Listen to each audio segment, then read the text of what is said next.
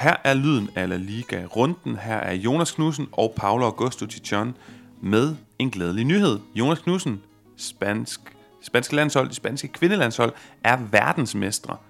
Hvor meget, det er sådan lidt en svær balance, hvor meget kvindefodbold tør du egentlig at kaste ud i at snakke om, inden det sådan bliver utroværdigt? Øh, ikke, ikke for meget, altså øh, øh, jeg har det lidt sådan, at øh, meget af min vores tid går med at følge La Liga, og øh, jeg følger derudover også meget med i, i OB, så er rigtig meget af min, øh, min tid. Og nu er jeg så også begyndt at følge lidt med i OB's kvindehold, så lige præcis øh, det spanske kvindelandshold har jeg ikke set frygtelig meget til. Øh, jeg så øh, det danske landsholds kampe ved VM, men øh, det var sådan lige det, jeg kunne, kunne strække det til. Jeg har selvfølgelig set lidt øh, klips fra det her VM-finale, øh, og særligt noget af det, der skete efter finalen desværre, som også er, fylder meget i, i de spanske øh, overskrifter. Ja, lad mig se, om jeg kan opsummere det. Øh, jeg vil også sige, at jeg skal heller ikke udtale mig for meget om kvindefodbold generelt. Øhm, jeg istemmer mig dit kor, Jonas, men det spanske kvindelandshold, A-landsholdet, de er verdensmestre. De blev jo de søndag eftermiddag i øh, Australien. De vandt over England 1-0 på et mål af Olga Carmona, Real Madrid-spiller, som inden VM-finalen gik i gang, mistede sin far og det fik de, formodede de, øh, involverede parter at holde hemmeligt for hende. Øh, deriblandt mor og en søskende, tror jeg det var, øh, som bevidst har holdt det hemmeligt. Hun scorer sejrsmålet, Olga Carmona, og øh, efter hun er blevet verdensmester og har fået lov at juble en lille smule, så øh, får hun altså den her øh, forfærdelige nyhed at vide. Jonas, på trods af, at der er, altså det her spanske kvindelandshold er omgivet af polemik, som det jo nærmest hører sig til i spansk fodbold. Jorge Vilda, landstræneren, er meget, meget upopulær. Vi havde det her med de 15 spillere. Det, det tror jeg faktisk også, vi nævnte i podcasten på et tidspunkt. 15 kvindespillere, ja. der øh, simpelthen øh, underskrev en erklæring. Vi nægter at optræde på landsholdet. Ikke kun på grund af Jorge Vilda, landstræner, men primært på grund af ham, og så på grund af et uprofessionelt, uambitiøst setup omkring landsholdet så nægter vi altså at optræde for landsholdet. Nogen end som med at komme med igen, og så videre, og så videre. Men lad mig sådan prøve at, at komme frem til det hele handler om. Omgivet af, af kontroverser, det her spanske landshold, så formår de ikke på grund af setupet, men på trods af setupet at blive verdensmestre. Det er et dygtigt hold, vi kender spansk fodbold, og det transcenderer køn. Det er god fodbold, det er øh, gode akademier, det er godt sat op rent taktisk og alt muligt andet, men alligevel kunne vi ikke undgå, ja, det var jo ikke kun den her, de her triste omstændigheder omkring matchvinder Carmonas øh, far, der var jo faktisk endnu mere, hvad kan vi sige, triste og mere uheldige scener, som overtog hyldesten. Øh, dem har du helt sikkert også set. Kan du ikke sætte det på på, hvad du så? Jo, altså det, det kan jeg tage. Det er at øh, Rubiales selv, at præsidenten for det spanske fodboldforbund, RFEF, som jo også har øh, et, en stor del af ansvaret for den her spillerskandal. For det første så har de har de jo, er det jo dem, der har hyret Rodri Vilda for mange år siden, øh, og det hører, hører med til den her fortælling om ham, at det er sådan, hans far var, øh, udover at han var øh, fysisk træner for Johan Cruyffs Barcelona-hold, så var han U19-træner, da Rodri Vilda han blev U17-træner. Så, så det, der er sådan en masse nepotisme inden over det her, øhm, og, og spillerne mener så, at han ikke har kvaliteten heller i, i træningen i forhold til det, som de møder i klubber som øh, FC Barcelona, Real Madrid og Levante, øh, som bare eksempler på, på klubber, hvor de har øh, kvindefodbold på højt niveau øh, og, og tager det meget seriøst.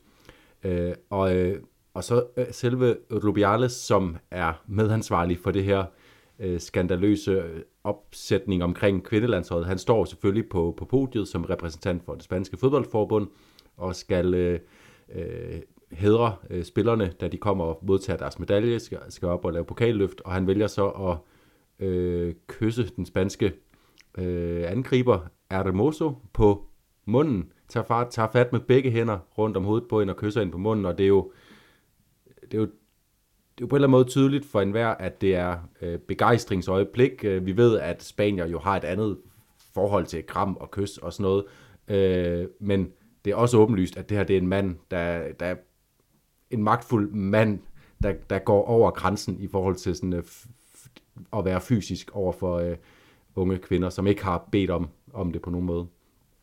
Så altså main til mangel på situationfornemmelse. Det er helt vildt. Ja. Lad, lad, lad mig hoppe hurtigt over til en generel snak om, om det, jeg synes, øh, det, det burde jo ikke fylde noget med Jonas. Det, det, det vi faktisk kan kloge os på, øh, være relativt troværdige, det er jo Luis Rubiales. Fordi tillykke til jer kvinder, og det hele burde handle om dem, men, jeg, men ingen af os ved nok om spansk kvindefodbold, eller kvindefodbold generelt, til sådan virkelig at kunne, øh, sådan, altså rent mediterende at kunne sætte det her i... Øh, i, i perspektiv, men selvfølgelig tillykke til dem, og det her, det burde handle om dem, men når der er så stor en skurk indover, så bliver jeg føler også, at man, man bliver nødt til som medie at dække det her, fremhæve det her, og, og, og sætte de rigtige vinkler på det her, de rigtige ord på det, fordi Luis Rubiales, som vi også kender fra at ødelægge spansk fodbold på herresiden, på mange måder kan vi vende tilbage til, men det er en situation, hvor han står og holder fast på flere af de her kvinder, uden at græmse på dem, så holder han fast på dem. Han er i den her magtposition som ikke bare chef, han er præsident, samtidig med, at dem, han står og gør det overfor, er ikke kun det andet køn, altså kvinder, de er også ansatte. Altså den her magt Ja, og de er unge, og, og de, er, de står i en situation med øh, verdens, alverdens kameraer hvilende på deres skuldre, den største kvindekamp, måske nogensinde på grund af den tilskuersucces, det har været det her VM, det er, det, det er fuldstændig uh, umulig situation, han sætter Og Jonas, vigtigt, at du, at du supplerer det. Jeg vil også bare lige tilføje, efterfølgende er der situationer, hvor han tager sig til, til, til sit skridt, ja. altså sin coronis og gestikulerer voldsomt. Han, han virker bare til at være for meget. Der er garanteret mere rammende ord, men det passer nok også meget. Han er for meget, han er for ekscentrisk, han er, han er hele tiden i centrum af det her, og det passer jo meget godt, den fortælling og det narrativ, der er omkring Rubiales, som vi kender ham i, i det, som er vores hverdag, nemlig spansk herrefodbold, hvor han også fylder for meget, og hvor man efterhånden bare er blevet så træt af det, jeg godt tør at kalde en idiot. Ja, og, og, øh, og han fortsætter jo idiotien efterfølgende, i og med, han, øh, at, at det bliver en historie, fordi at øh, simpelthen bare på baggrund af billederne begynder øh, historien at fortælle om, at, at det ikke for meget, det her. Og så er han ude med en øh, udmelding, øh, hvor han siger, at øh, det her det er en af de største dage i spansk fodboldhistorie øh, på øh, øh næste efter øh, øh, Sydafrika 2010, hvor, øh, hvor herrelandsholdet vinder deres første VM-triumf. Øh, VM VM Øhm, så nu at sige, det er noget, der sker i euforien, og det er helt normalt, det er klade scener, spillerne var øh, euforiske, jeg var euforiske, og så sker der den her slags, hvor man, øh, hvor man omfavner hinanden, øhm, og så kommer der alligevel sådan lidt ud mellem sidebenene øh, fra det spanske omklædningsrum, at øh, især Hermoso, hende der modtog øh, øh, kysset af Rubiales, øh, slet ikke var, var, var glad for det, der var sket, øh, og, og slet ikke øh, altså var blevet overrumplet af det, og så sender han øh, Rubiales så en ny meddelelse, som er en, en undskyldning, eller mere det, man kan kalde en, øh, en øh, bagudroende, øh, øh, hvis der er nogen, der føler sig krænket, så skal jeg da beklage det, øh, slags undskyldning, som vi kender det fra offentlige figurer, der har, der har dummet sig lidt, men alligevel ikke helt vil være ved det. Øhm. En såkaldt, Jonas, hvis jeg må overtage, sorry, not sorry. Ja. Fordi jeg læste og så også den her video, og det er så sløje formuleringer. Hvis, som du netop siger, hvis nogen er blevet stødt, ja, så må jeg da, det, det, det må jeg da være ked af. Og jeg er også træt af, at det skulle tage fokus væk ja. fra den her store aften, indforstået, hvorfor er det, I prøver at pådute mig noget, jeg ikke er. Og værst af alt, Jonas, jeg ved ikke, om du har hørt det stykke, hvor han er sammen med Roma Castaño, den her kendte spanske radiovært, jeg har lige siddet og hørt det for ikke at fejlcitere her. De snakker om det her, og han siger, lad os nu lade være med at få de her idioter, der tolker de her billeder af mig, der kysser en spansk landsholdsspiller, skal vi bare lige huske. Der er ikke, det er objektivt. De her billeder er objektive. Øh, lad os nu lade være med at få idioter til at fejlfortolke dem. Og så vil jeg i øvrigt, da han så slutter programmet og interviewet af, den spanske fodboldpræsident Luis Rubiales med Juanma Castaño, så siger han, Nå, vi ses, og Juanma Castaño siger, ja, vi ses og så siger han, og jeg må hellere være med at kysse dig, i hvert fald ikke med tungen. Det er så stor mangel på situationsfornemmelse, at han joker med det så kort tid efter. Jeg skulle til at sige too soon, men too soon indebærer, at det på et tidspunkt bliver okay, og det gør det ikke, og han forstår det bare ikke. Og det er jo en mand, der omgader så meget polemik. Lopetegi fadesen Saudi-Arabien. Han er blevet taget i at spionere. Der var også noget med, var det et harem eller et bordel og nogle penge fra. Der er så mange dårlige tanker omkring den her mand. Han er blevet taget så mange gange med fingrene ned i kagedåsen. Jeg forstår ikke, hvorfor at der ikke snart er en voksen, der træder ind og kaster ham langt væk. Nej, og det burde der ske, og det er heldigvis så, øh, kan man sige, det politiske Spanien har også reageret. Der er hele tre ministre, deriblandt eh, Irene Montero, som under den foregående eh, Sanchez-regering har, eh, har taget nogle mileskridt i den spanske ligestillingskamp på den politiske scene, som er ude og, og, og tage afstand som, som minister for, øh, ja, over for øh, Rubiales handlinger, og der, der er også to andre ministre, der har gjort det. Så, så heldigvis har det medfødt en reaktion i Spanien, eller en modreaktion og, øh, og kraftig afstandstagen. Øh, og, øh, og, og det, det er sådan det positive, der er at tage ud af det. Udover selvfølgelig, at de spanske kvinder har vundet VM, og det er til, stort tillykke til dem og til spansk fodbold. Jeg skulle til at sige, lad os slutte der på ja. en positiv vinkel. Så vil jeg i øvrigt anbefale, at herhjemme i Danmark, der ved jeg, Amalie Bremer, Niklas Stein, og hvem var den sidste, jeg ville nævne? Anela Muminovic er nogle af de mere prominente navne inden for øh, kvindefodbolden. Hiv fat i dem, for eksempel på Twitter, og spørg dem, hvor I kan få noget positiv behandling, retfærdig behandling af, ja, af den her spanske succes, hvis altså I ønsker den, fordi Jonas, det som du og jeg ved og kender til, det er, at Rubiales han er inkompetent, og her fik I noget mere på sin plads af den øh, smør. Med det, så lad os, øh, hvad hedder sådan noget, øh, lukke det kapitel, lukke den her start af, af podcasten i dag, sætte en breaker på, og så komme til det, som vi måske egentlig hellere vil bruge vores tid på, nemlig at snakke om, hvad der skete i den spanske fodboldliga herresiden. Det er den, vi altså følger bedst med i, har bedst styr på i runde 2 af sæsonen 23-24. Det kommer på den anden side af det her.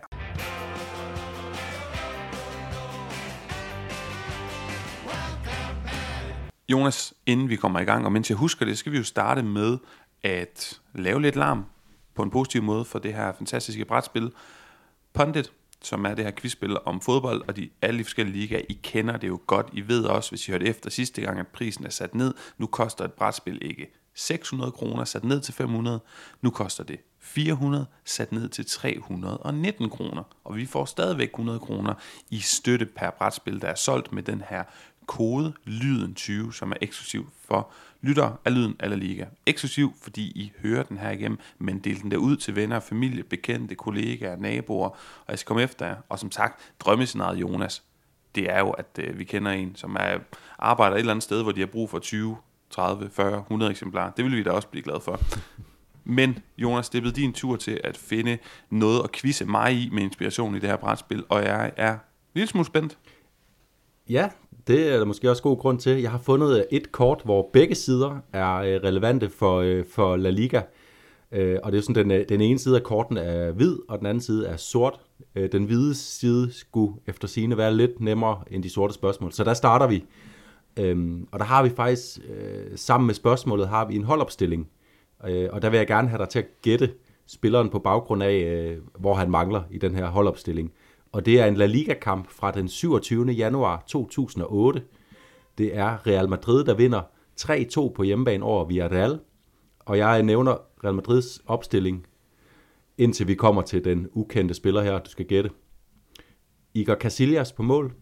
Bagkæden hedder Michel Salgado, Sergio Ramos, Fabio Cannavaro og Miguel Torres.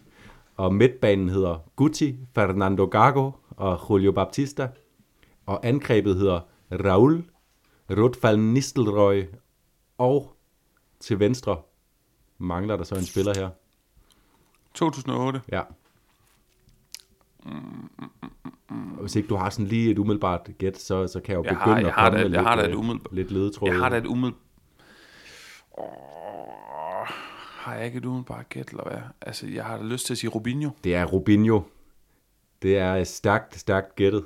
Øh, som kom til Real Madrid fra, øh, fra Santos øh, og udnævnt til den nye Pelé, og så lavede det her vilde skifte, Manchester Citys øh, første store indkøb, da, da han blev hentet til det engelske af de nye emiratiske ejere. Og Jonas, vi kan jo bruge ham som en lille suspense til, at øh, vi skal have fundet nye navne til kategorierne, der før hed Woodgate Ramos, Dani Alves, Douglas og senest Cruyff Drente, fordi øh, der var et bud jo, jeg tror det var mit bud, Robinho, Ronaldinho. Men det ja. finder I ud af, hvis I hører programmet til ende, som I heldigvis plejer. Nå, et point. Jeg øh, starter med sådan minimums, hvad der er acceptabelt. Ja, og så, så har jeg et spørgsmål til dig mere, og øh, det bliver helt klassisk, jeg læser spørgsmålet op. Denne målmand missede kun fire ligakampe mellem 1995 og 2000 for Valladolid, hvor de fine præstationer sikrede ham en rolle som reserve for Iker Casillas i Real Madrid. Han blev den femte spiller til at spille i La Liga efter at være fyldt 40 år. Er det, er det Cesar? Det er Cesar Sanchez. Fantastisk. Ja, jeg havde navnet, men jeg, vil, jeg skulle lige til at sige, at jeg vil ikke kunne udpege ham i et billede, hvor du er den eneste anden, der indgår.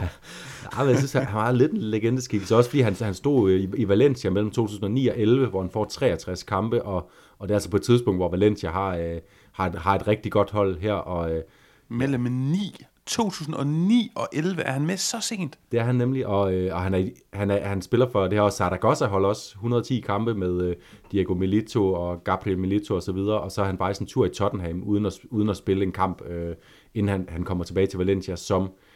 Øh, og, og den kamp, han får, hvor han er fyldt 40 år, det er jo et for, for Villarreal i øh, 2011-12 sæsonen, så øh, lidt af en, øh, en, en, øh, en langtidsholdbar mand i spansk fodbold. Meget, meget imponerende. Nå, jamen, øh, så to ud af to mulige. Ja, det, det, det er rigtig stærkt. Så øh, du vælger øh, det Tajasso og Rugon, hvis vi bliver, øh, hvis vi bliver helt uenige jamen, til sidst. Jeg har da et par rigtig gode bud, Jonas, det er der ikke nogen tvivl om. Men inden vi kommer så langt, så lad os lige starte med, hvad der skete i runde 2. Fredag aften fik vi Mallorca mod Villarreal. 1-0 sejr til Kiki Setiens tropper på Færøen. Jeddah Moreno, han er altså Pichichi, han er historisk topscorer i hele Villarreals historie. Meget flot og meget fortjent det netop af ham. Vi fik også fredag aften Valencia mod Las Palmas. 1-0 til Valencia på Mestalla. Barajas unge, hvad skal vi kalde dem, ballademager, der fortsætter. Det er altså noget, vi skal øh, holde øje med, uden selvfølgelig hverken at jinxe eller forvente for meget. Lørdag der fik vi Real Sociedad Celta 1-1. Jeg fornemmer, at du måske er en lille smule bekymret på øh, Alguacils øh, vegne, så det kan vi også øh, vende lidt kort. Lidt kort ja. Senere i programmet Almeria Madrid 3-1 på udebane til Real Madrid. Jude Bellingham skal man sige meget mere. Jeg vil gerne høre nogle flere ord om netop ham fra dig. Også lidt senere, Jonas. Så fik vi et øh, storbaskisk opgør, Osasuna mod Atletic Klub 2-0 til Atletic Klub, som ellers har fået meget kritik, synes jeg, blandt andet fra, fra, de, fra de danske medier og rettigheds indehaverne TV2 Sport, sådan, øh, nærmest kritiserer dem for ikke rigtig at være mødt op i første opgør mod Real Madrid. Det var jeg måske lidt uenig i, hvis jeg skal være ærlig, og øh, altså, jeg, jeg, jeg har en, en større tiltro til dem, og her viser Nico Williams der i hvert fald også lige flad og driver gæk med ellers så solid Osasuna i det her opgør. Søndag, Girona Getafe 3-0, flot, øh, rigtig flot sejr af Girona. Under Mitchell, så har vi Barca mod Cardis 2-0. Chavis tropper, der sådan gentagende gange stødt hovedet mod den der mur, Cardis havde opstillet, og Getafe inden det. Men sent i kampen, så ville Pedri og Ferran Torres det anderledes. Og sent søndag aften, Betis Atletico 0-0. Begge hold lever fint med det resultat. Havde perioder i kampen hver med en lille form for, øh, for dominans. Og jeg kommer til at rose, hvis vi bliver i det her med navneoversættelse, jeg kommer til at rose en sten hos Real Betis om lidt. Så kommer jeg til at kritisere en af Jonas yndlingsspillere i La Liga også. Og mandag Alaves Sevilla og Granada Rayo. Jonas, jeg har sådan overvejet, om vi skulle introducere en, et, en lille bitte form for nyt element i den her sæson, som hedder sådan, at vi kan starte med nogle små nedslag hvor vi bare sådan lige omkring en kommentar, et spørgsmål, kommer forbi nogle øh, kampe, sådan vi sådan mere kan prioritere noget mere tid med, med nogle af de steder, hvor vi har mere på hjerte. Og først Real Sociedad, fordi de arbejder med en rusten Carlos Fernandes, som angriber lige nu, og jeg, og jeg Sabal, han er også rusten, Umar Sadiq er rusten, vi har været skadet hele sidste sæson, nytilkommende Andre da Silva kan vi ikke forvente så meget til. De har også lige skiftet græstæp ud på Anoeta, og, og netop, jeg kunne fornemme lidt på de sociale medier, Jonas, at du måske er lidt nervøs, fordi at de har fået en lidt haltende start til sæsonen. Ja, og det, har, det, det er på baggrund af, at jeg synes, at den her kamp var, øh, var nærmest en kopi af deres, øh, deres første kamp øh, mod Girona, som også ender med, at de, øh, de smider en øh, 1-0-føring og, og ender med at må spille 1-1 på hjemmebane øh, mod hold, som de, altså, som de er pæne favoritter imod. Og de gør det på en måde, hvor jeg synes, at de, de kommer fint ind i kampen. og Vi ved jo, at de kan, øh, Øh, de kan dominere kampe på alle parametre. De, kan, de står godt på banen, de kan holde fast i bolden, de kan, øh, de kan flytte bolden fremad og, og spille i tryg afstand af deres eget mål, og det er også det, der sker i, i kampen mod Celta Vigo her, øh, og så Bardenetier, der, der bringer dem i front, alt kører som det skal, og så efterhånden som kampen skrider frem, så mister de grebet, så mister de intensiteten, øhm, og, øhm, og med indskiftningerne bliver de lidt dårligere, øhm, end, end de var med deres øh, startelve. start 11, og, øh, og så til sidst i den her kamp især var det, var det en ren Alex Ramiro Mur dernede, der gør, at, at vi skal at vi skal så øh, langt frem i kampen, før Celta Vigo øh, er heldig, at den lander for fødderne af, af den usandsynlige målscorer Oscar Mengesa. Men det var sådan en fornemmelse, da Mengesa han får prikket ind over stregen, at det her, det havde man bare set komme. Altså, det var ikke overraskende, når man havde set øh, alle 90 minutter af den fodboldkamp, at, at det skulle gå galt for det, altså Sociedad på et tidspunkt. Og derfor er jeg bekymret, fordi jeg ser ikke nogen grund til, at, øh, at det kan risikere at, at blive det samme i, øh, i næste weekend. Det er selvfølgelig noget, vi skal holde øje med. Jeg skrev lidt med danske Real Sociedad-tilhænger Christoffer Malmros øh, efter det her resultat, som spurgte ind til, jeg kan også fornemme, at, at det jo måske ikke kun ham, men sådan generelt i San Sebastian, de er en lille smule bekymrede, og han skriver, ja, det, altså det, de mangler Michael Merino i sådan en her kamp, og man er mere utilfreds med generelt som Real Sociedad-fan lige nu, at, øh, hvad hedder det, at, altså, at truppen ikke er på plads endnu. Altså, der mangler nogen, som du også har været inde på, nogen, noget kvalitet på bakkerne, og det her med, at man først henter Andre Silva ind nu, og hvorfor, hvorfor måske ikke sørge lidt tidligere. Jeg vil så stadigvæk sige, og, og, og kan du huske, hvor, hvor vilde vi var med Carlos Fernandes i Granada, men han er jo ikke svaret i dag i, øh, i, i ja, august måned 2023.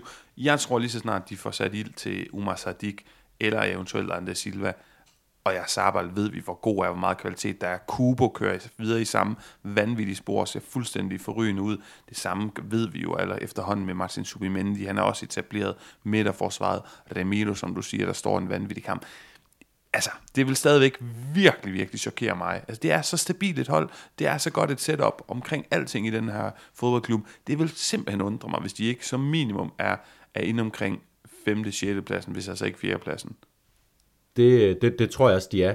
Øh, men men der, er, der, er, der er bare de her bekymrende ting, og jeg, jeg undrede mig også, da jeg så startopstillingen til den her kamp, over at uh, Umar Sadik ikke havde spillet sig ind i startopstillingen, for jeg synes, da han kom ind mod Girona, så han straks, eller der så det hele straks farligere ud, end med Carlos Fernandes deroppe. Og så synes jeg, at det er bekymrende, at, at når man nu har Michael Merino ude, at så falder niveauet så drastisk. Altså, Benja Turientes, det er ikke fordi, han, at han gør sådan meget forkert. Der kommer bare ikke de her øh, ekstraordinære ting, vi ved, der kommer fra Michael Merino, som er god til både at sætte sin holdkammerater op og selv komme i feltet, og hele tiden øh, hele tiden sørge for at vinde øh, og sådan tippe balancen over til Real Sociedads fordel. Der bliver Subimendi lidt mere alene om den opgave, og så, øh, og så bliver det sværere at sætte Bryce Mendes op, som vi ved er en spiller, der kan, der kan skabe far for modstanderen, hvis han får noget, noget plads. Så, så det er bekymrende for Real Sociedad. Til gengæld synes jeg, at, øh, at højre bak faktisk ser ud til at være sådan lidt løst. Jeg synes, Hamari Traoré øh, spiller en, øh, en ret fornuftig kamp, øh, selvom at det, det, det jo ender med at blive øh, sur sød dag for Real Sociedad. Han, øh, han kommer altså meget godt frem over, øh, over den her højre bakside, så, så mås- måske der man lige kan tjekke af, og så har Ayan Munoz i virkeligheden også spillet to af sine bedre kampe som Real Sociedad-spiller, men, men stadigvæk synes jeg, at man godt kunne, kunne trænge til lidt forbedring der. Et andet kort nedslag, Jonas, øh, det, det kunne jeg godt tænke mig at gøre ved den gamle ukrainske målskytte, Christian Stuani, der laver to basser i den her runde, og altså Girona, jeg ved ikke, om vi er kommet for hurtigt forbi, hvor dejligt et hold det er, og lad mig lige starte med at sige, helt overordnet, så er jeg lidt træt af, når jeg lytter på folk formidle spansk fodbold i de her dage og uger, Øh, de her forhastede, præmature konklusioner, fordi der er gået to runder. Så lad os også begge to prøve sådan at væbne os lidt med tålmodighed, og, og ikke komme med, med, de, med for store konklusioner efter kun to runder. Men jeg er bare imponeret af, hvad jeg ser. De, vi var meget imponeret over dem som oprykker sidste sæson, og allerede nu, så synes jeg bare, at pilen peger meget tættere på, at de kan kæmpe med eventuelt omkring syvende pladsen, i hvert fald midt i tabellen, men eventuelt som en outsider, en dark horse til den her Conference League plads. Altså, som jeg ser det, er de meget tættere på det, end de eksempelvis er på at skulle, altså, kæmpe med om for at undgå nedrykning. Ja, det, det er jeg også enig i, og jeg har dem nærmest liggende efterhånden sådan et sted, som, øh, øh, som Osasuna, altså som et, et hold, der bare er så, øh, så super afklaret, at næsten uanset øh, hvad de bliver udsat for, så har man en idé om, at de, øh, øh, at de kan ikke, øh, de, de falder ikke sammen, øh, og så har de altså bare, øh, de har bare spillere, der kan, der kan gøre det øh, farligt for modstanderen. Altså, så, øh, så mister de Tati Castellanos, og øh, Dovbyg kom ind og scorede i sidste runde, og så den her runde, så er det Stuani, øh, den gode gamle, der, der bare gør det onde ved Getafe. Et Getafe-hold, der i sidste uge holdt FC Barcelona stangen i 90 minutter. De bliver altså bare øh, øh, sablet ned af den gode, øh, den gode målrev.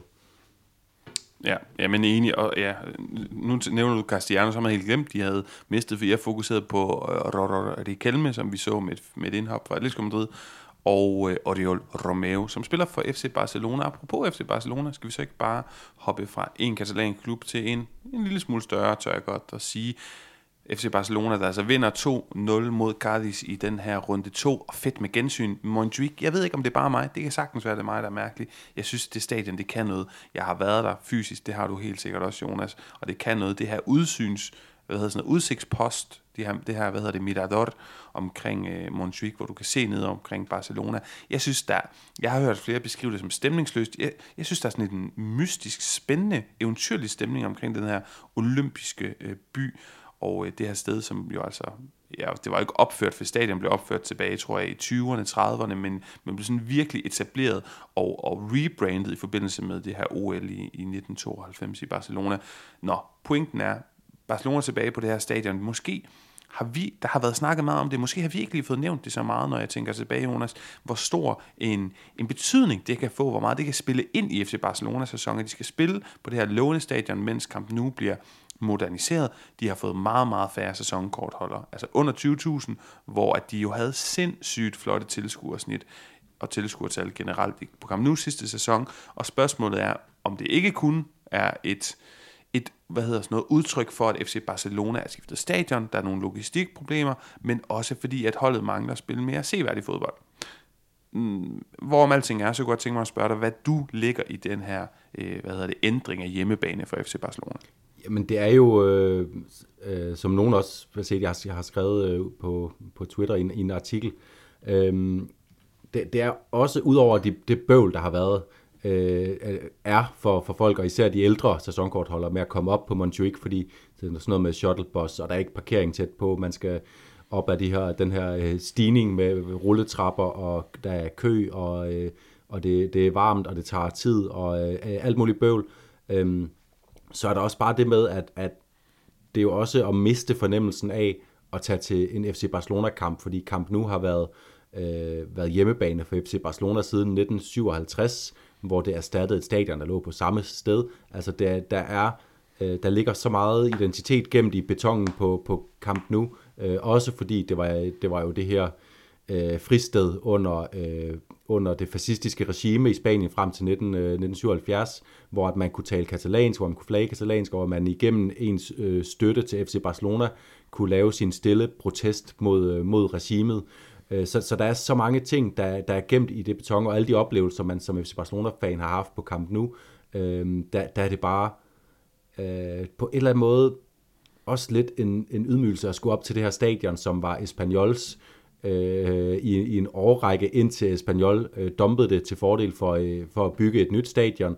Og, øh, og, øh, og derfor der er bare så mange ting, der spiller ind i, at, at folk ikke rigtig har, har lyst til at dukke op, selvom det kan være svært at forstå for os, der, øh, der, der vil gøre meget for at kunne få lov til at se FC Barcelona spille, øh, spille sin hjemmekampe øh, på ugenlig basis. Øhm, men, men, men det er simpelthen bare så stor en betydning, kamp nu har, øhm, at, øh, at det bliver svært at skabe den stemning, øh, og det, øh, det så man jo også allerede. Altså, der var jo ikke fyldt op, selvom der kan være 55.000 i modsætning til sidste sæsons tilskuergennemsnit på kamp nu var 80.000, så skulle man jo tro, der var rift om billetterne i virkeligheden.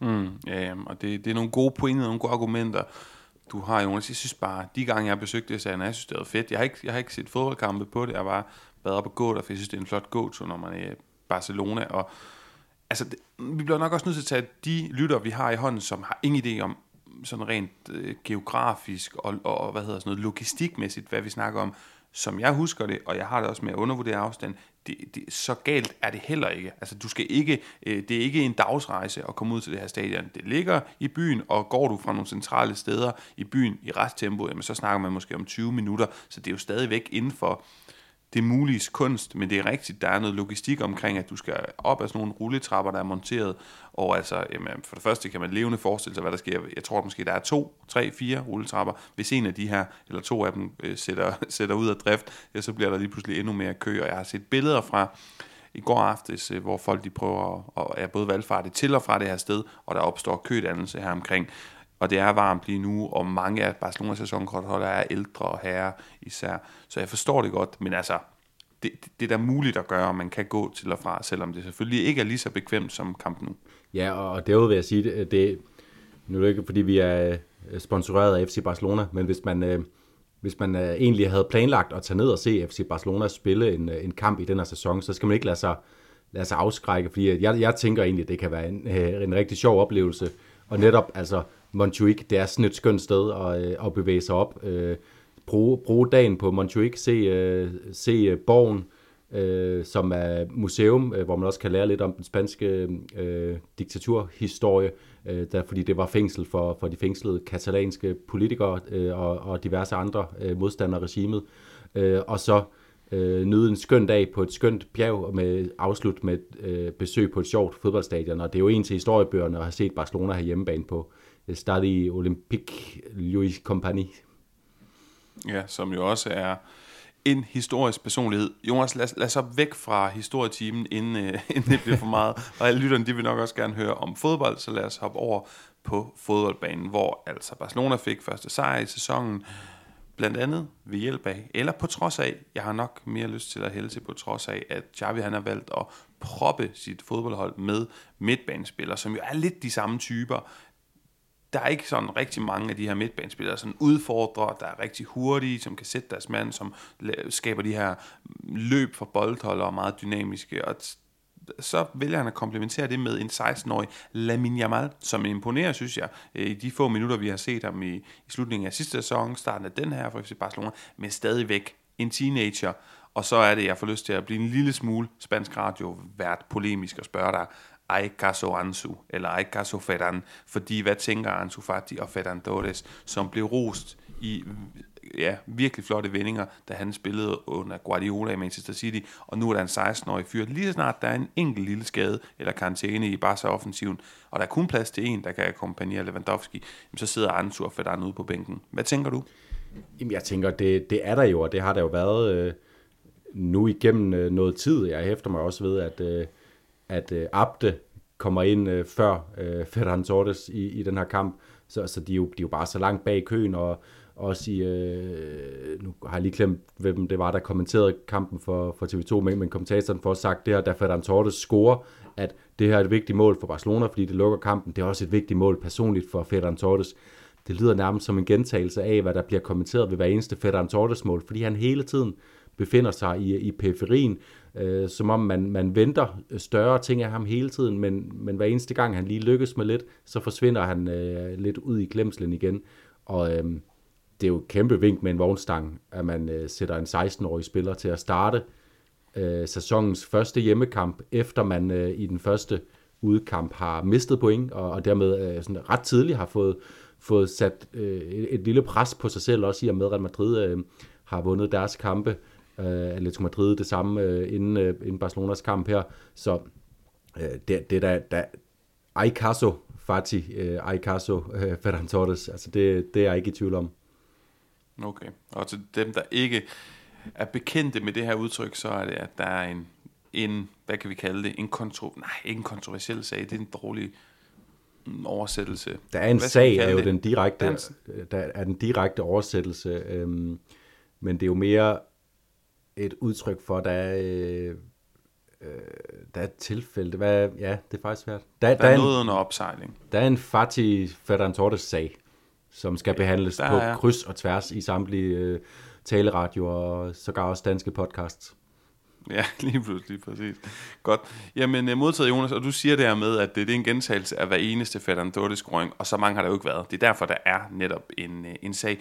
Jeg kommer lige til at tænke på, at Lamin Jamal, han fortjener jo lidt ligesom vi, det er i øvrigt måske på en måde blevet en, en, en spontan tematik i dagens udsendelse, fortjener mere ros, end han får her, fordi han er, han er et udtryk for den her helt uhyggeligt gode ungdomsfabrik, øh, som, som La Masia jo har været igennem årene, som det er de her år, og det er jo ikke kun ham, og nu snakker jeg heller ikke kun La Masia, men bare det ungdomsarbejde, og de spillere, der træder op på Barcelonas første hold, altså Barcelonas første hold, og vi kan jo, altså vi kan jo gå tilbage til, da det hed, jamen spillere som Elias Moriba, som man har glemt, Oscar Mingueza, jeg ved godt, at han var i, det var ikke sådan, folk sad og klappede i deres hænder, men det er jo også nogle af de mere glemte, og, og altså, jeg glemmer alle mulige spillere lige nu, fordi man jo har mest fokus på Pedri og på Gavi, og på Ansu Fati, indtil da han så altså blev skadet, og så altså Lamin Jamal, og så videre, og så videre. Alejandro Balde, som jeg er helt på røven over. Der er så mange, og de fortjener så meget positiv opmærksomhed, så jeg er også bevidst omkring, øh, prøver i hvert fald bevidst omkring, ikke at at det, at det får en negativ vinkel, fordi nu har vi også lige siddet der, jeg ved ikke om vi har kritiseret, men i hvert fald fortalt, hvorfor det også kan være en ulempe, at de spiller på Montjuic, og så vil nogle Barcelona-fans måske sidde og tænke, jamen, hvordan lykkedes Real Madrid så godt med, at de er på hjemmebane nu, og lige om et par måneder, så lukker de dørene op til et sprit nyt state-of-the-art stadion. Men der skal det også siges, og vi kommer til Real Madrid lige om lidt, at de var pisse hamrende heldige, at der faldt en coronapandemi lige ned i deres survand. Så tilbage til FC Barcelona. Lad os se, om vi kan finde nogle ting at rose. Jeg kunne godt tænke mig at rose Lamine Yamal, og generelt de unge spillere, som løfter en fantastisk tung byrde i den her periode. Og det gør Pedri også med sin scoring, Jonas. Og Ferdinand Torres, han er også fremme med en scoring. Og nu har jeg lyst til at vinke med fladet, hvor der står Ferdinand Torres fra start, tak. Ja, det, det kunne man sagtens, især fordi, at, øh, at de spillere, som der er mulighed for at sætte ind, øh, så er det jo nok i virkeligheden ham og, øh, og Ansu Fati, der har vist sig mest målfarlige, men øh, Øh, med, med, den her måling, øh, med det her mål, øh, ikke måling, det her mål, han scorer, øh, Ferran Torres, som jo er øh, virkelig solidt, øh, solidt scoret, øh, der melder han sig i hvert fald ind foran Ansu Fati, fordi det, det, det er for lang tid siden, vi har set Ansu Fati være, være sådan en rigtig målfarlig. Jeg synes jo også, at Abde kommer ind og, og har i hvert fald en god afslutning, som han øh, tilsvinger sig på sådan en signatur øh, manier. Men han er jo, øh, Ferran Torres er jo efterhånden en spiller, der peger mod at, at skulle spille øh, allermest øh, øh, mere sådan centralt, altså mere direkte målsøgende, hvor Abde stadigvæk øh, altid vil være øh, med udgangspunkt ude i sin venstre side. Men Jonas, øh, det ser tungt ud, og udtrykket er ikke særlig sexet. Det er jo det eneste, vi kunne kritisere Xavi for. Mm, altså mere eller mindre, der er selvfølgelig noget med Europa og sådan noget sidste sæson, men i hvert fald så flot en sæson som træner, første hele sæson i, i, i i trænersædet for FC Barcelona, men udtrykket var simpelthen ikke spændende nok. Og hvad gør han så? Han skifter fra sin 4-3-3 til noget endnu mere, ja, i mangel på bedre ord, konservativt, mere kontrollerende, mere, ja, mere kontrollerende. Fire midtbanespillere, hvis ikke fem i situationer, og så er du Frenkie nede, som, og så videre, og så videre. Mit spørgsmål er, skal han ikke bare tilbage til en 4-3-3? Lewandowski er lige, er han blevet 35 i dag, eller bliver han det i morgen? Ser også træt og gammel ud. Kan vi ikke få noget, noget altså vil det ikke se mere spændende ud? Vil det ikke hjælpe Xavi? Og jeg ved da godt, at han har tænkt sig at gøre det bedste, han kan for sig selv, så, det, så, så man kan selvfølgelig sige, at han, han har da styr på det bedre end os. Men jeg har jo bare lyst til at spekulere i, en Ferran Torres eller en Ansu Fati fra start, hvis ikke begge to i offensiv, det vil virkelig pynte på det her. Jo, og, og det vil også hjælpe Lewandowski, fordi at det er måske også en del af forklaringen på, at øh, han ikke har fundet vej til, til netmaskerne endnu. Han, er, han, han bliver mere isoleret, fordi at Øh, at de spillere, han skal linke op med det i, i den her kamp, er det jo Pedri og Gavi, og så øh, Lamine Yamal fra den ene side, og Balde dels fra den anden side, men, men der kommer bare ikke lige så mange løb på siderne af ham, fordi Pedri og Gavi spiller på en anden måde. De vil hellere have bolden i fødderne, og så ved jeg godt, at Pedri han scorer ved at, at blive stukket i dybden af Gündogan jo et, et, et, et fremragende mål. Øhm, men Lewandowski, han, øh, han, han bliver først farlig, når, når der hele tiden bliver udfordret på siderne af ham, og, og der, bliver, øh, der bliver spillet ind i feltet fra, øh, øh, fra, fra kanterne.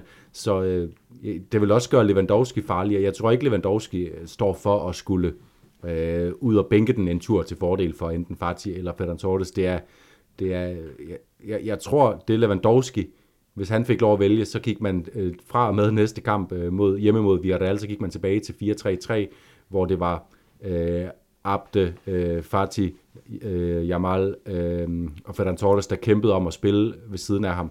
Jeg tror bare ikke, at Xavi er tryg nok ved kvaliteten og ved øh, stabiliteten i de spillere til, at han, øh, at han kommer til at satse på det øh, som en permanent løsning lige nu. Øh, der, der synes han simpelthen bare, at øh, både Gündogan, Frenkie de Jong, Pedri og Gavi er vigtigere at have på banen rent kvalitativt. Og det er jo et problem for øh, FC Barcelona, at det er et problem for den sportslige ledelse, at, øh, at, at Xavi ikke har, har, har større tiltro til øh, truppen, og den måde, den er bygget op på, fordi øh, jeg synes ikke, der er mange ting i, i moderne fodbold lige nu om dagen, der peger på, at, at man kan høste frugter af at have øh, 1, 2, 3, 4, 5, 6 midtbanespillere på banen på samme tid. Altså der, der, der er meget mere at hente på at have, have mere dynamik, øh, og så skal spillere som øh, Petri og Gavi og Gündogan og Frenkie de Jong bruges til at sætte de her spillere op og til at holde dominansen på bolden og til at og sådan sikre det her øh, ja, forsvar med bolden også i øvrigt. Jeg vil prøve Ansu Fati som, som en form for nier, Ferran Torres til højre, hvor jeg synes, han har været bedst, når han har spillet derude i sin karriere. Så, og så kunne du have Balde på en eller anden måde ud til venstre. Tre hurtige folk, der kan løbe i dybden, der har farten, uforudsigeligheden. Og så vil jeg altså genetablere den her, jeg ved ikke, den kan jo ikke, noget kan ikke genetableres, når det aldrig har været etableret i den første omgang. Men jeg har det bare sådan, Oriol Romeo, det, det er rigtig fint som balance, men man har ikke brug for den balance mod Rizaffa og Cardis. Det er i hvert fald min påstand. Jeg tror, at den midtbane trio med som doble pivot, eh, Ilkay Gündogan, Frenkie de Jong og så Pedri. Eh, de kan egentlig også bare ligge tre sidestillet, men Pedri i hvert fald til venstre, og Frenkie måske... Ja, jeg ved ikke om... Jo, jeg tror, jeg vil sætte Frenkie i midten, og så Ilkay Gündogan til højre. Det vil se spændende ud. Ja, det er også bemærkelsesværdigt, at, at man går efter en opstilling, der, hvor der er så meget kontrol indbygget øh, på midtbanen, og så alligevel så, øh, så har Cardis altså tre kæmpe chancer, to ved, øh, ved 0-0, og så en ved, øh, ved 1-1, altså det er Roger Marti, som øh, tager, tager stikken for afvist øh, med, med en virkelig stærk redning, en mod en. Det er Chris Ramos, der er fuldstændig øh, øh, maser sig igennem forsvaret, så øh, til sidst er det Darwin Martis, der burde have, have udlignet kampen. Øh, så altså, når, når, når man alligevel tillader chancer imod, så kan man lige så godt, øh, synes jeg, øh, sikre lidt mere dynamik frem af banen, fordi der er jo ingen tvivl om, at Barcelona dominerer den her kamp. De skaber også flest chancer, og de skaber også, synes jeg, reelle chancer til at vinde, men, men stadigvæk er det hele bare sådan lidt... Uh, ja, ja, lidt... Uh, Jonas, lad os øh, haste videre. Det blev en lang Barcelona-snak. Lad os så videre til de evige rivaler fra Real Madrid. Og nu har vi været på øh, historiske ja, byvandring, skulle jeg til at sige, i Montjuic, og lavet mange andre ting. Snakker om den spanske fodboldpræsident i dag. Vi skal også lige forbi en af de her klassiske sådan, øh, ja, hvad hedder sådan noget, sprogblomster i Spanien, eller det her udtryk, La Ley del Ex. Så hvis jeg siger La Ley del Ex, Real Madrid, Almeria, Sergio Arribas, kan du så ikke prøve at sætte et par ord på en af mine yndlingsudtryk i spansk fodbold? Jo, men det er jo øh, øh, en, en, ja, skal vi kalde det en henvisning til naturlov, at øh, ting, som øh, man ved, at øh, en bevægelse resulterer i øh, en påvirkning af en, øh, et andet læme, og øh, det sætter det her andet læme i bevægelse, og i det her tilfælde er det en spillers skifte fra en klub, som sætter gang i det læme, der hedder øh, X-spiller scorer mod øh, X-hold i øh, kampen, og det er jo det, der sker efter tre minutter, hvor Arribas, der i sidste sæson var inde og spille kampe for Real Madrid, var en del af, af førsteholdstruppen, øh, scorer, øh, ja, chokerer ved at bringe Almeria foran mod Real Madrid. Det var en, det var en virkelig flot, uventet, sådan naturvidenskabelig måde at forklare. Jeg vil bare sige, at altså, det, det refererer til ekskærestens lov, og det er, tror jeg, tanken om, at når man har forladt nogen, så vil man dem det ondt. Det er sådan, jeg, jeg har tolket det. Ja, og jeg er også chokeret over, at jeg gik fysikkens vej. Det havde jeg ikke øh, planlagt. okay. Anyways, øh, meget interessant at følge det her Real Madrid-talent, som altså hopper direkte fra ja, to niveauer jo nede, for, hvor han spillede for Castilla, og så direkte op og spiller fast for øh, Almeria. Ham må vi holde øje med. Flot mål. Men så er der en, som overtager spotlightet, øh, spotlightet en engelsk fyr ved navn Jude Bellingham. Og Jonas, øh, hvis jeg skal blive ved den her sådan lidt... Øh, jeg har tillagt mig sådan lidt spansk radio, øh, hvad hedder sådan noget, radiovært type, også i forhold til min måde at formulere spørgsmålene på i dag. Men det afføder nogle fine snakke, fordi du griber dem fint, synes jeg. Es øh, Jude Bellingham, el nuevo Mbappé, og el antiguo Benzema. Er han den nye Mbappé? Er han den gamle Benzema?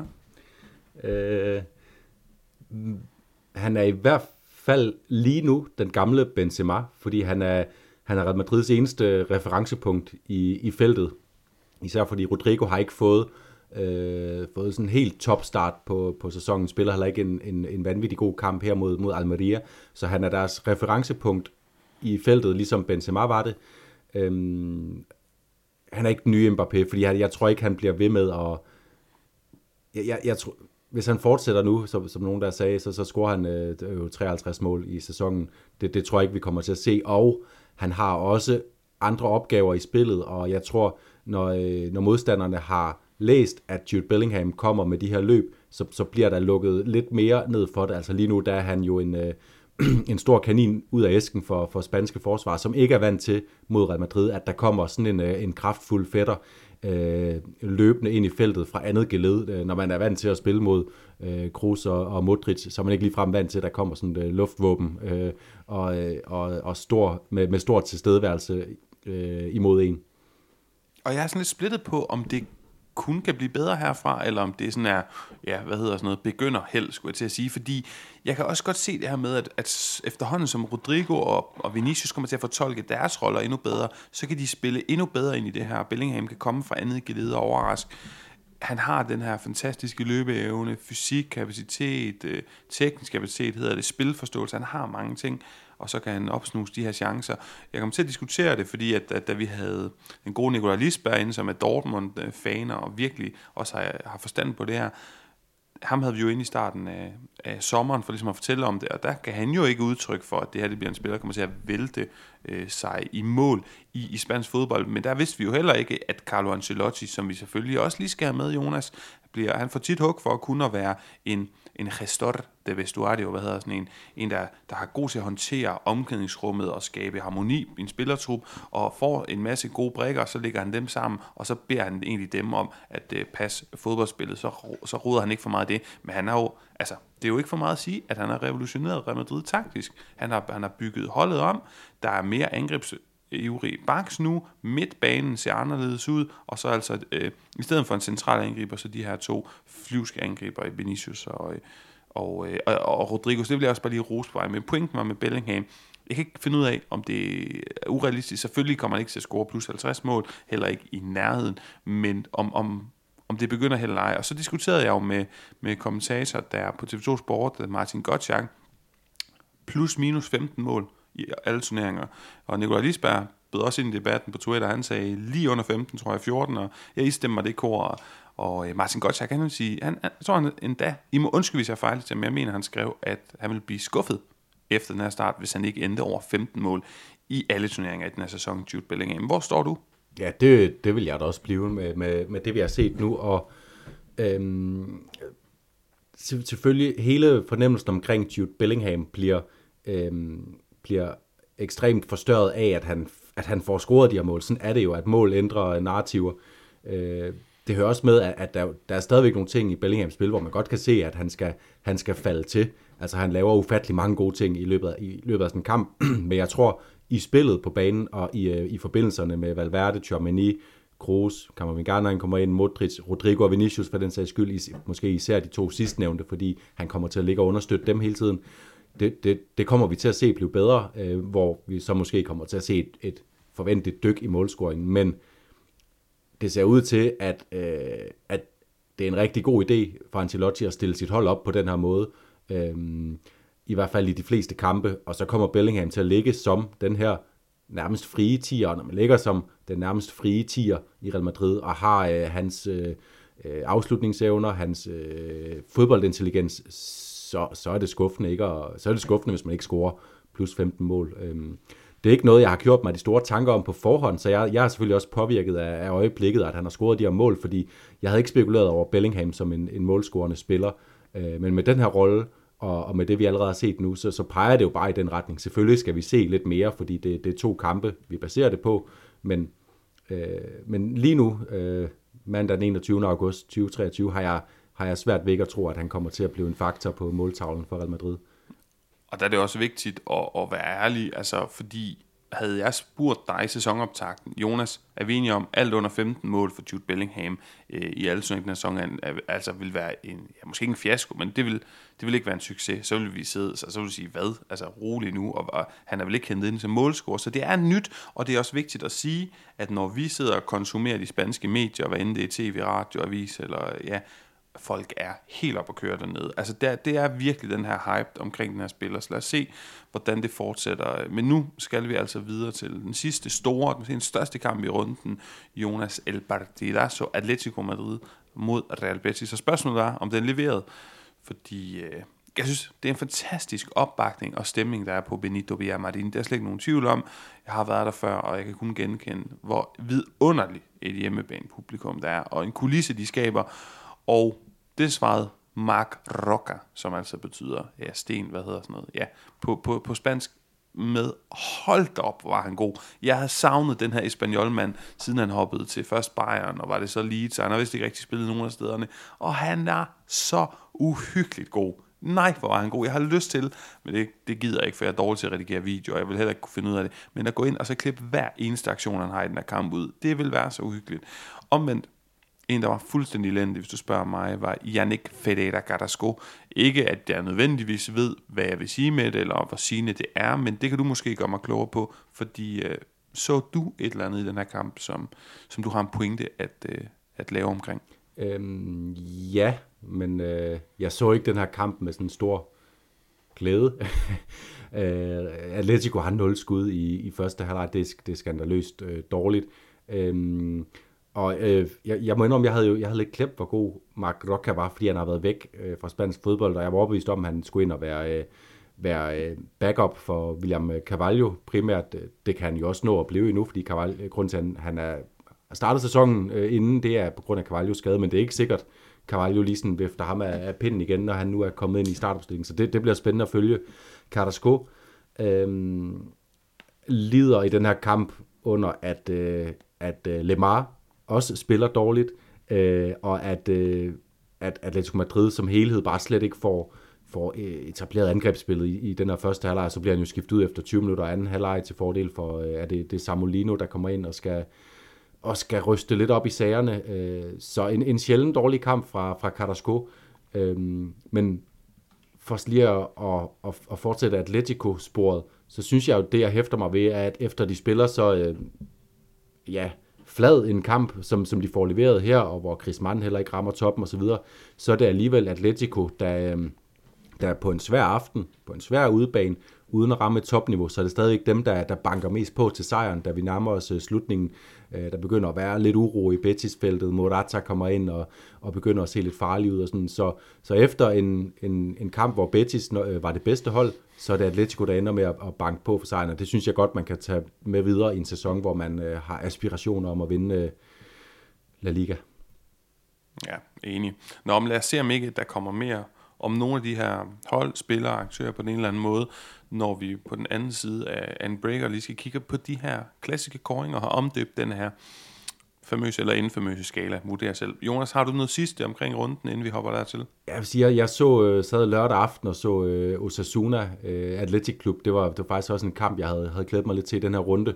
Og, og den skuffede på ingen, ingen måder, og det gjorde den blandt andet ikke, fordi nu, nu teasede du lidt for det, at Athletic Club fik meget øh, kritik for deres, øh, deres sæsonpremiere mod Real Madrid, for ikke at være til stede, så må man bare sige, de var godt nok til stede i Pamplona den her aften. Nico Williams øh, kommer vi tilbage til. Altså, så mange spillere, der rammer et øh, godt niveau. Et øh, atletikhold, der, der på en af de sværeste udbaner i La Liga øh, spiller en nærmest, øh, nærmest perfekt kamp.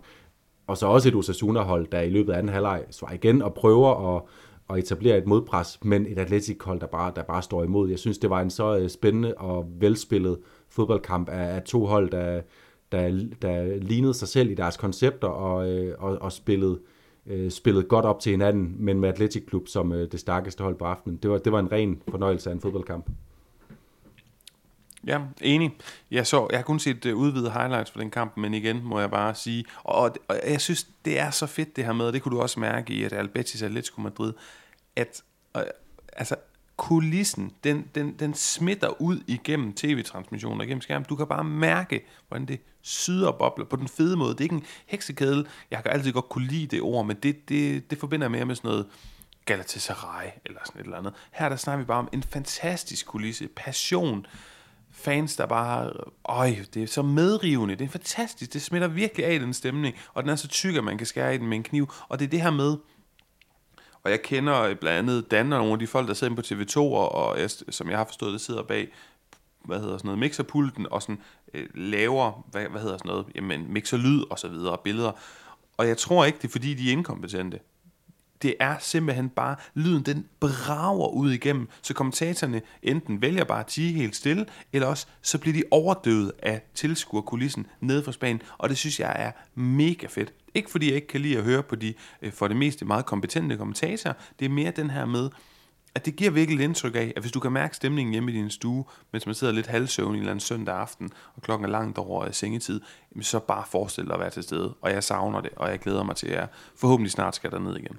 Ja, og det her med øh, stemningen, der, der bobler ud igennem skærmen, den øh, boblede også hele vejen ned på banen, fordi både Sanset fik rødt kort, to gule, det er jo et bekymrende for øh, Atletic Klub, fordi han var absolut en af forskellene for, i deres øh, præstation i forhold til det, de viste mod Real Madrid øh, ugen for inden. Øh, og så bliver man simpelthen også nødt til at nævne, at en af også vores darlings, Jimmy Avila, kommer ind med en halv time igen, får ikke sat sit indtryk, som han plejer, men han får sat et aftryk på, øh, nu har jeg faktisk glemt, hvilken øh, atletikklubspiller det er, som han flæsker, men det er en af de mest vanvittige taklinger, jeg har, har set meget, meget, meget længe. Han hopper med samlede fødder øh, hen over bolden. Han, han snitter lige bolden med hælene og indikerer på den måde også, at han har ingen intention om at ramme bolden i den situation, og så direkte ind på Atletic Klub-spillerens øh, fødder også til det hurtigst trukne øh, Lucky Luke-agtige røde kort fra dommeren, der bare sender ham ud der. Det var ren argentinsk øh, adrenalin, vrede, afmagt. Øh, han var krænket på sin ære over at være ved at tabe en fodboldkamp, og han reagerede på den dummest mulige måde. Så øh, lidt, lidt ærgerlig måde at slutte en kamp på, men også et billede på, øh, hvad det var for en... Øh, ja, nu sagde du, at vi ikke måtte sige heksekedel, så siger jeg trykkoger, i stedet for at bare hive klichéerne ud af ærmet. Det er modtaget. Jonas, vi hopper på en breaker, og på den anden side øh, lidt priser. Tiki-taki tiki-taki, donde hay no espacio. Yo creo que hemos hecho que tuvimos que hacer. Es intentar cambiar el partido en una otra manera. Du sagde til mig indledningsvis, Jonas, at jeg måtte vælge El de Dazo la Jornada, og jeg vil faktisk lægge op til at høre nogle af dine bud, men jeg har sådan et spørgsmål. Et mål, der bliver annulleret. Kan det godt være El de Dazo la Jornada? Så skal det være godt. Ja, men det var Tony Kroos fantastiske ja. præcision, og det her trademark skud, og det er bare, man kan høre også, hvordan Morten Brun inde i kommentatorboksen, han bliver en lille smule overrasket, da han ser gentagelse, er det, altså det er rigtig godt sparket ind, så ser han i replay, okay, hold da op, det er godt sparket ind. Altså bolden ligger ikke perfekt til ham, den kommer sådan lidt hoppende, dansen, lidt fart på, og han smasker den bare ind med største selvfølgelighed, største præcision ind ad siden, og når man har set en spiller gøre noget en eller to gange, kan man anklage ham, mistænke ham for, at det er held Uh, ikke Tony Kroos. Det der det er planlagt, for han har gjort det der mange gange. Det er et godt bud, men jeg er også villig til at blive øh, overbevist af noget, du måtte have med. Jamen, og det er så ofte, man sidder med den følelse, når Kroos har scoret et mål, at når man så ser gengivelsen, så, så hvis munden stod lidt åben, så, så øh, er det bare fuld, øh, fuld åben gab, øh, når, når man har set, hvordan han rammer bolden, og så har man bare lyst til at stikke i støvlerne og finde den nærmeste fodboldbane og se, om man kan sådan, tilnærmelsesvis gentage det der, fordi det må være en, en fantastisk følelse at, at ramme bolden på den måde. Det kan man jo kun drømme om. Øhm, så egentlig, egentlig godt bud, synes jeg. Jeg har noteret mig øh, Nico Williams oplæg til øh, Godosetta. Jeg bliver lidt i, i Pamplona, hvor faktisk begge mine bud på Detaljasso stammer fra. Nico Williams oplæg til Godosetta, det er højt, højt niveau, og en aktion, som jeg synes er sådan et billede på noget af det, vi mangler lidt i La Liga nu, øh, hvor, øh, hvor der, der bliver scoret lidt for få mål, og det er blandt andet fordi, at der, der er få spillere som Nico Williams, der fra øh, 0 bare kan sætte sin modstander og finde angrebsåbninger, så er jo et fint dirigeret mål af Gudosetta. Og mit andet bud på det Tajasso, det er, at, øh, at øh, der, der simpelthen er to Raul Garcia, der, øh, der bliver skiftet ind i den her kamp på banen samtidig. Jamen, så tog du endelig, så lød, lød der endelig inspirere mig, der også ja. vælger at give den til bare en sjov detalje. Altså på dansk, så vil det her være en mærkelig form, eller på spansk vil det være en mærkelig form. Der i 74. minut sætter øh, Osasuna Raul Garcia ind, øh, som har nummer 23 på ryggen, og i, nummer, i 84. minut sætter Atletic Klub den Raul Garcia ind, ham vi kender øh, med nummer 22 på ryggen. Jonas, remind den lige igen, fordi tingene kan godt flyde lidt sammen. Det der, det der Nico Williams oplæg, du snakker om, er det der, hvor han laver sådan en hurtig step over det trækker til venstre, og så sparker den hårdt ind midt centralt? Ja, og hvor Gudusetta så dirigerer den øh, over mod fjerneste stolpe. Men jeg kan godt lide det også, fordi det jeg hørte dig sige, det er, at du, du hvad hedder reklamere, det hedder ikke reklamere på, på dansk, du, du efterspørger, du savner lidt flere udfordrende, stærke, sådan lidt fandenivoldske spillere, der er meget, meget hurtige og bare prøver noget ja, på egen hånd. Vinicius Men, øh, har vi stadig, og Samu Chukwueze er forsvundet ud af ligaen. Nico Williams er en anden spiller, der kan det der. Ja, Memphis så vi også med, med sådan en lille fræk ting mellem to spillere øh, mod Betis. Men du skal overbevise mig om, at, det er 100%, at du er 100% sikker på, at det er bevidst, at det ikke er en halvfor, halvforkølet afslutning, Ej. før jeg kan give den der, det der er så. Ja, det er jeg sikker på.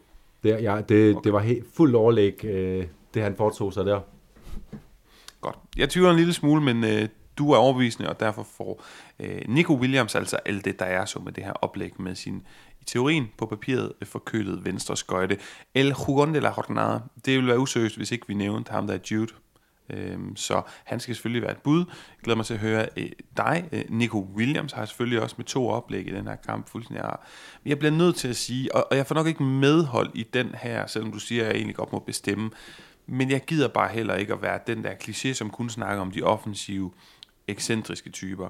Den måde Aurelian Tchouameni, han er starten af sæsonen på Jonas, ojo, hold øje med det, og det gælder også lytterne, stiller sig ned som en bisonokse, ned på den der sekserplads, parerer ordre, han er præcis og meget aggressiv i sin indgreb, han løber solen sort, han har tæsket sammen med sin gode ven fra Bordeaux, øh, Dane Jules Koundé i Barcelona, har han tæsket løs i preseason, længe før at de overhovedet skulle møde ind spillerne.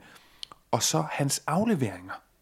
De er sådan meget præcise, nede ved jorden. Øh, du har spillet fodbold på et højere niveau end mig. Det eneste, jeg har, det er en lille smule teknik. Men den der måde at, at slå en hård, meget hård, præcis aflevering med indersiden, det er rigtig frækt. Det bryder kæder, det sætter tingene i, øh, i skub i Real Madrids offensiv det minder mig om, og jeg har ikke lyst til, at Chouameni, han skal, han skal sammenlignes med den type fodboldspiller, men de få gange, hvor jeg har set Paul Pogba ligne en verdensklasse fodboldspiller, det giver mig de vibes. Nå, nok om det. Mine tre bud. Bellingham, Chomini, Nico Williams. Hvad har du? Øh, jamen, jeg har... Øh, jeg vil lige tilføje... Øh, ah, det er lige sådan lidt apropos det her rygte, der er om Pierre Emil Højbjerg skal komme øh, til, øh, til Atletico. Så har jeg jo set Pierre Emil Højbjerg øh, på en midtbane sammen med Thomas øh, Delaney og Christian Eriksen fuldstændig pille øh, Chomini øh, fra, øh, øh og Kammervengar i øvrigt øh, fra hinanden inde i, inde i parken, men, øh, men det vil nok være et andet billede i dag, fordi Germany, han ser bare, han ser bare virkelig god ud, en, en fremtidens mand i Real Madrid. Øhm, jeg har også skrevet Bellingham, jeg har også skrevet Nick Williams, og så for lige at have min lille kip med hatten til defensivspillere, så har Unai Simon den ene store redning efter den anden, som er årsagen til, at Osasuna ikke kommer tæt på at lave øh, comebacket i den, øh, i den fremragende kamp her øh, øh, lørdag aften i Pamplona. Men øh, jeg synes her, der skal du altså have lov til at, til at vælge. Du, du er optjent retten oh, med din flotte gæt. Jeg synes, det er svært, fordi vi, og det skal også lige sådan, altså når du nævner en baskisk målmand, så skal vi jo også nævne Alex Amido, der står helt fantastisk ja. i, i den her. Men han bliver overvundet til Ej, sidst. Hvor, ja, men, men prøv at, Jonas, jeg synes bare, altså, jeg, jeg gider ikke at lyde som en plade, der er faldet i hak, men lidt ligesom sidste, sidste udsendelse, så har vi nogle gode hipsters choice. Men kan man komme ud om Jude Bellingham? Altså, jeg har lidt lyst til at frasige mig ansvaret. Altså, jeg synes godt nok, det er svært at skulle vælge. Hvor, kan du ikke... Hvis jeg lover at være ærlig, kan du så ikke øh, først lige pege på, hvem du vil sige? Du tager Bellingham, fordi øh, at han, han er bare øjeblikkets mand, og han er øh, at træde ind i La Liga for det første som ny spiller i Liga, det er en ting at, at gøre det med så stor indflydelse. At træde ind i Real Madrid, være indkøbt som, øh, som en, en stjernespiller i Real Madrid, det pres har knækket så mange før ham, øh, og i, i, som minimum har det taget spillere meget længere tid, ikke bare lidt længere tid, meget længere tid, at falde ind i den rolle, de var, de var forventet til, altså at tage Øh, ja, tage Rubinho for eksempel, tage, øh, som jo nærmest havde samme, øh, det var ikke meget galt, han havde samme alder, da han kom til, til Real Madrid. Tag, øh, tage tag Eden Hazard, som var en rutineret spiller endda, som var den bedste spiller i, øh, i, øh, i Premier League, og, og lander i Real Madrid, og på halvanden måned, så falder han helt sammen. Det er bare fantastisk og, og, og, og imponerende at se Bellingham træde ind på den måde. Ja, ja men det er jo rigtigt. Det er, det er det oplagte valg, det er nok også det rigtige valg. Vi siger Jude Bellingham for anden runde i streg. Sikke en start, den unge englænder har fået. Jonas, negativ og positiv historie. Skal vi have omdøbt dem? Ja, det synes jeg. Har du bud? Jeg hælder lidt til den her Kempes Koman, fordi det er velkendte navne. Det er, Kempes er jo en, en spiller, vi ikke snakker så meget om. Han er måske den, det største sådan, øh, fodboldmæssige ikon i Valencias historie, men fordi han er fra en, en tid noget før, at vi fulgte med, så øh, har vi glemt ham lidt øh, nogle gange, og så Koman, fordi øh, som spiller har vi jo fantastiske højdepunkter med ham, som træner har vi altså også bare nogle uheldige oplevelser med ham, både hans måde at være på pressemøder øh, som Barcelona-træner også, og så var han jo også en, en træner, der gik ud af bagdøren i Valencia i, i allerhøjeste grad, selvom han var med til at vinde en Copa del Rey, men en spiller, en, en øh, mand, som, øh, som de absolut ikke husker positivt i Valencia. Det var, nemlig, det var en Copa på, på trods. Jeg synes, et andet godt bud, det er Martin Le, Le, Legard. Legard, undskyld, jeg ikke udtaler dit efternavn øh, særligt overbevisende, som, som kommer der bud. Atletico Griezmann mod Barcelona Griezmann. Det synes jeg også er rigtig godt. Men lad os gå med Kempes Coman. Det ligger godt i munden. Det repræsenterer Valencia. Og lad os sige Coman, øh, Ronald Koeman kun i, i Valencia-perioden, netop som træner, fordi han er jo KFA for FC Barcelona som spiller, og jeg synes også, på nogle punkter, han en lille smule for udskilt ja, det, som og det synes jeg også, han var. Det synes jeg også var. Så kan vi lave en, Men, så kan vi lave en Koeman Christian Wahl på et tidspunkt, hvor han er den positive Barcelona-mand. ja, det gør vi. Godt, jamen Mario, Mario Kempes øh, fornavn, jeg har lidt glemt, her, her er du bedre end mig, svigter lidt min uh, hukommelse. Kolumbianer? Argentiner, og, øh, og spillede i Valencia i, uh, i 70'erne. Han bryder også... Um, når man kommer gående til Mestalla Avenida de Suecia, som er den gade, hvor der også bliver varmet op med uh, Cervecitas, hvis man skal ned og se en Valencia-kamp, Øh, så er han en af de spillere, der bryder øh, forsiden med et stort øh, billede, og øh, så vandt han, øh, så var han den store profil også, da Argentina vandt VM på hjemmebane. I 1978 blev topscorer der, og var så den, den store stjerne på Argentinas landshold, inden øh, Diego Maradona så trådte ind.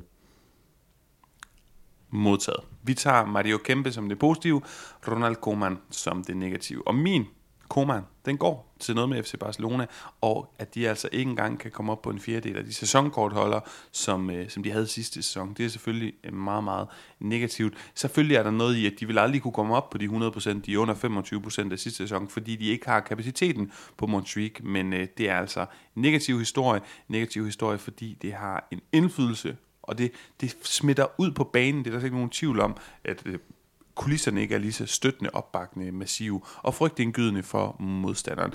Jeg tager også lige min positiv, når jeg er i gang, for det har også noget med Barcelona. Nej, det har det måske ikke. Men Katalonien som region. Fordi øh, jeg kunne tænke mig at snakke en lille smule katalansk, eller det, det kan jeg ikke, men jeg vil nævne det katalanske sprog, som er en kulturel rigdom i Spanien, og som Gironas træner Mitchell, som er madrilener, som jeg, så vidt jeg husker, han er i hvert fald ikke katalaner. Han har tillært sig katalansk og optræder som talsrør, hedder det det, for, øhm, for, for, for Girona på katalansk. det har han tillært sig, fordi... tror jeg vil sige. Talsmand, ja. Talerør, jeg, jeg ved det ikke. Du ved, hvad jeg en mener. Han, taler, ja. han taler katalansk øh, en gang imellem, øh, i forbindelse med at repræsentere Girona, fordi han forstår, hvor vigtigt det er som katalansk klub, i forhold til identiteten at, repræsentere, at repræsentere dem på den måde. Det synes jeg er en meget smuk gestus. Og Cadiz, der er også et tweeter på katalansk i forbindelse med deres besøg i FC Barcelona. Det er nogle små detaljer, nogle små detaljer, som jeg synes er rigtig, rigtig smukke, og de får altså min uges kæmpes. Den er altså positiv historie. Hvad har du, Jonas? Øh, min kæmpes er øh, lidt to For det første, Real Madrid sendte Emilio Butragueño til Nørre Sundby for at afsløre øh, øh, statuen af Henning Jensen. Det oser er så stor klasse, at øh, det kun kan være være Real Madrid, der står bag. Det er, det er simpelthen øh, det er for vildt.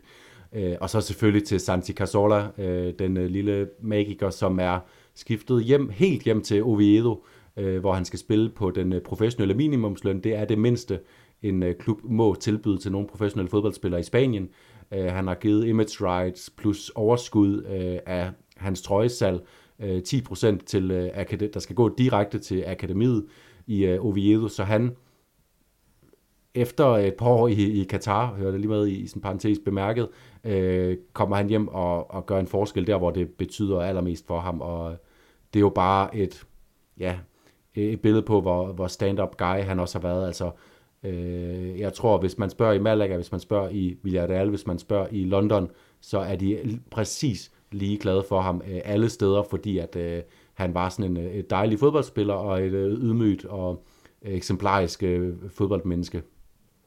Mm. Og min uh, koman, uh, nu har vi snakket om uh, Rubiales op i, i toppen af, af podcasten, så, uh, så jeg går til min, uh, min, mit andet valg her, og det er, at uh, Gabriel Vega, uh, den, er, er den offentlige uh, er råd til... Det tror jeg, det er faktisk... Jeg var overrasket over, at han var med på bænken, for jeg troede faktisk, at den var blevet offentliggjort. Han var med på bænken i, uh, i San Sebastian, men han ryger til Napoli for omkring 30 millioner euro. Det er ikke så meget prisen, der er min kommand. Det er det faktum, at han skifter ud af La Liga. Jeg, jeg ærger mig sådan, når, øh, når spillere slår igennem på, øh, i det man kan kalde, ja, nu har Celta været et bundhold de sidste par år, men jo et, øh, et forventeligt midterhold, at der så ikke er lidt oftere, at vi ser spillere rykke bare op i, øh, i La Liga, altså øh, Gabriel Vega kunne have taget, der var snak om Real Madrid, det var måske lige højt nok, men øh, der savner vi jo en klub som Valencia, øh, at de er i toppen, fordi så kunne de være et hold, der godt kunne, kunne smide flere penge end de fleste spanske hold. Sevilla bruger ikke den slags penge. Betis har svært ved at tiltrække den slags spillere, øhm, og sammen med Vega kunne man også nævne Chukwese som eksempel på det, som ryger til AC Milan, i stedet for at ryge op i det spanske fodboldhierarki, og så forsvinder de bare for os, og jeg elsker at se Samu Chukwese spille fodbold. Jeg har elsket at se Gabriel Vegas øhm, øh, gennembrud, og nu kommer jeg nu kommer jeg kun til at se ham, hvis øh, Napoli går langt i Champions League, eller hvis, øh, øh, hvis han får kampe for det spanske landshold ved, ved de store slutrunder. Øhm, og det savner jeg bare, at klubber som Sevilla, Betis, Villarreal selv og, øh, og Real Sociedad, og nu, at de på et eller andet tidspunkt tør lige bryde lydmuren, tage et enkelt lille sats med, med en dyr transfer, fordi let's face it, det er, øh, det er økonomien i transaktionerne, der også er en stor del af forklaringen på det her. Premier League-klubber især har, har flere penge, men øh, åbenbart også Serie A-klubber, det skal jeg ikke lige gøre mig så, så klog på. Øh, det nærmeste, vi kommer, er vel nærmest, altså Real Sociedad hentede jo Price Mendes netop også i, i Celta efter en rigtig god sæson. Det vil jeg gerne se mere af. Det er min kommand. Modtaget. Jonas, kommende runde, og jeg skal se, om ikke jeg kan øh, finde de rigtige kampe frem den her gang, byder jo på, at jeg nævnte det sidst, Real FC Barcelona. Var det ikke sådan, det var? Og jeg tror, jeg blev enig om, at Kike Setien vil øh, via sit mandskab, via Real mandskab, øh, praktisere den flottere form for fodbold, men tabe. Jeg ved ikke om den, mm, hvad skal man sige, nu har jeg nævnt den sidste gang, så jeg har sådan en lille ekstra med, og det er jo, at det er Centenario Weekend. Det er også Centenario sæson i Vigo, men det er Centenario Weekend i Vigo. Det er den weekend, hvor klubben officielt fejrer 100 års jubilæum, og de har jeg, jeg har faktisk ikke fået det bekræftet, men jeg kan næsten kun tænke, at de har bedt om, at det skulle være Real Madrid, der kom på besøg i netop den hvad hedder det, runde for at fejre det. Lidt apropos det her seniorio, gentlemanship, sportsmanship, du lige har snakket om med, med Emilio Butragueño. Hvad siger ja, du? det er jo mit indtryk også, at, det er, at, at lige præcis den slags er de gode til at honorere i, i Spanien. Det kan de godt planlægge sig ud af, når det er øh, de mere sentimentale dele, og, og, og, og øh, give Celta Vigo den her store, flotte fejring, og det så ikke er, med al respekt, øh, Almeria, der kommer på besøg. Lige præcis. Og de er jo blandt andet Rafa Benitez, den tidligere Real Madrid-træner, som øh, jo står i spidsen for Celta Vigo, der skal tage imod Real Madrid. Og ja, der, der er ikke noget, jeg vil elske mere end de her smukke galisiske kulisser og Celta, der bare banker Real Madrid på Balaidos. Problemet, Jonas, hvad tror du, det er? Det, det gør de ikke. Nej, det gør de ikke. Real Madrid vinder. Det er min, det er min anden øh, forudsigelse. Men altså også lidt mere præcist, at FC Barcelona vinder, selvom Kiki Setens Villarreal spiller bedst. Ja, jeg havde simpelthen også lyst til at vælge en Celta-sejr. Jeg synes jo også, jeg så, som kampen skred frem i San Sebastian, et Celta-hold, der blev bedre og bedre, men trods alt ikke godt nok til, at, at det Real Madrid-hold, som de er kommet fra start, øh, hvor, som øh, en af mine Real Madrid-venner sagde, når, når Cavaral spiller så overbevisende, så går det godt i Real Madrid, og så vinder de også øh, deres, øh, deres næste kamp. Øhm, jeg har, øh, har valgt at rette øjnene mod Valencias unge drenge, som øh, får mulighed for at... Altså, det er, jo, det er jo helt utroligt, de står her med, øh, med 6 point for to kampe. De får så en hjemmekamp mod Osasuna, mulighed for at lave 9 point i tre kampe. Det tror jeg ikke, de gør. Øh, her, her, må det, her må det, jeg kan simpelthen ikke tro, at de får så øh, jublende en start, og Osasuna kommer øh, øh, efter en, en, en kamp, hvor de jo egentlig ligner sig selv hjemme mod Atletic Klub, men bliver overmandet i en, et lokalt derby med alt det, som det indebærer, øh, den stemning, der er mellem Atletic Klub og Osasuna, med, med en masse ting udenom banen også. Øhm, så, så tror jeg, at Osasuna de rejser sig, og så viser de øh, sig som det simpelthen øh, bedre hold end, øh, end Valencia, og det, øh, og, og det bliver ikke en ydmygende, ydmygelse for Valencia, det bliver stadig en flot sæsonstart for dem, men her, her stopper øh, trods alt øh, euforien.